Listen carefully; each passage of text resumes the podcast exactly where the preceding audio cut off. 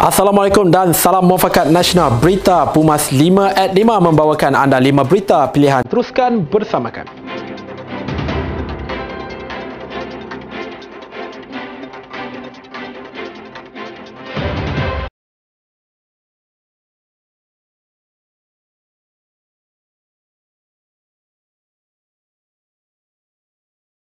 UMNO tidak harus dipersalahkan berikutan kegagalan Kerajaan Perikatan Nasional menangani penularan wabak COVID-19.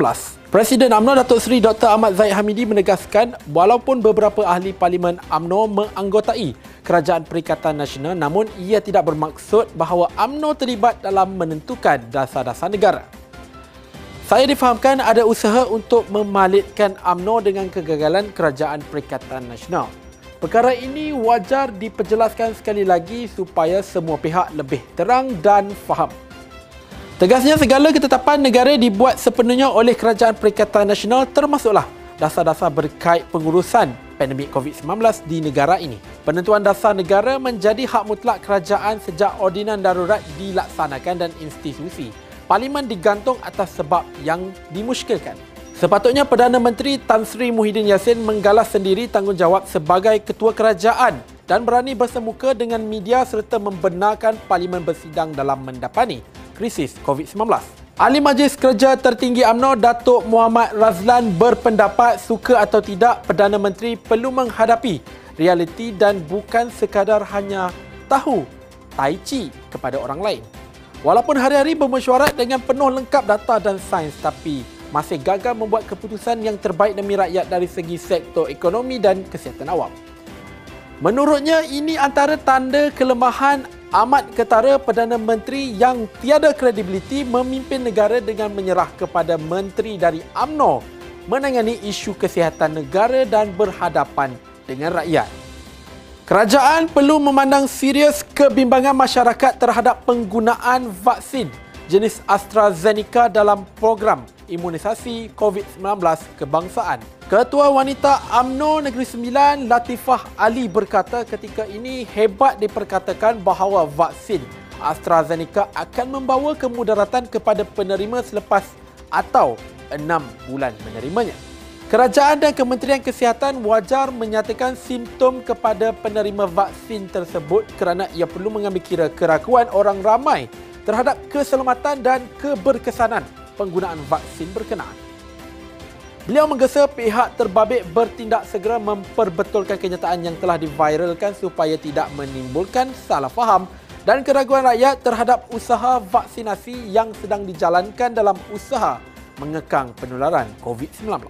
Kerajaan Negeri Perak akan menyalurkan peruntukan sebanyak RM2.38 juta untuk membantu rakyat khususnya dari golongan miskin dan B40 yang terkesan susulan pelaksana perintah kawalan pergerakan diperketatkan. Menteri Besar Perak Datuk Saharani Muhammad berkata RM1.2 juta akan disalurkan kepada empat pejabat daerah tanah yang terlibat dalam pelaksanaan PKPD iaitu Kinta dan Larut, Matang dan Selama, Hulu Perak serta Mualim. Manakala 1.18 juta pula melibatkan peruntukan sebanyak 20,000 kepada kesemua 59 pejabat pusat khidmat ahli Dewan Undangan Negeri Perak bagi memudahkan setiap wakil rakyat menjalankan pengurusan menangani COVID-19 di kawasan masing-masing. Menurutnya, keutamaan diberi bagi penyaluran bantuan kotak makanan kepada golongan miskin dan B40 yang terkesan, terutamanya yang terputus mata pencarian atau terjejas pendapatan ekoran pelaksanaan SOP sepanjang PKPD.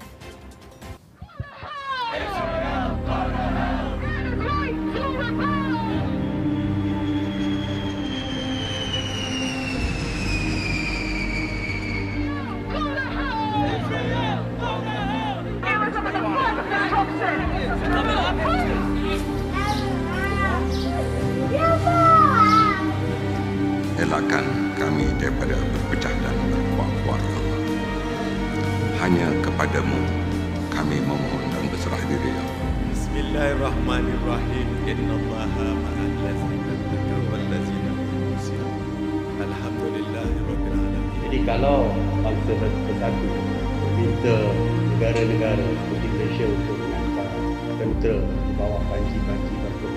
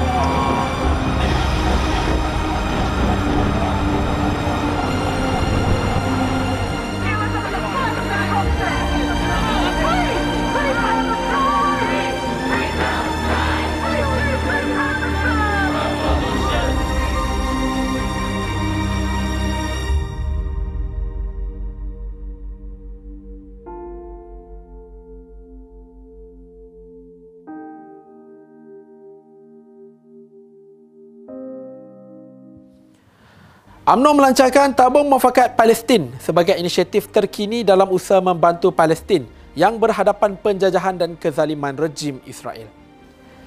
Tabung mufakat Palestin bermula pada Jumaat 21 Mei 2021. Nombor akaun UMNO tabung mufakat Palestin adalah 8604750523 CIMB Islamik dan akan dikendalikan oleh Ibu Pejabat UMNO Malaysia.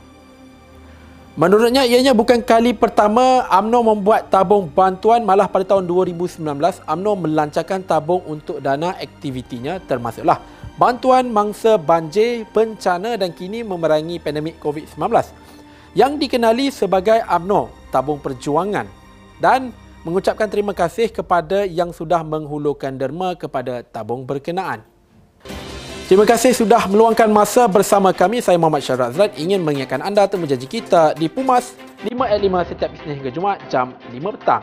Assalamualaikum dan salam mufakat nasional.